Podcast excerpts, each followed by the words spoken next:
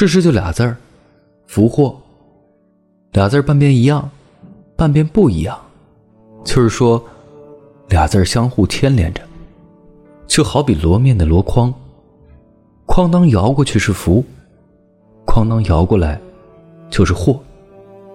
所以说，你得明白，凡遇到好事的时光，甭张狂，张狂过头了，后面就有祸事。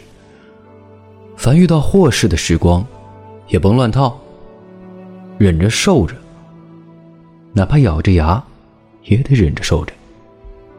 忍过了，受过了，好事儿，看这就来了。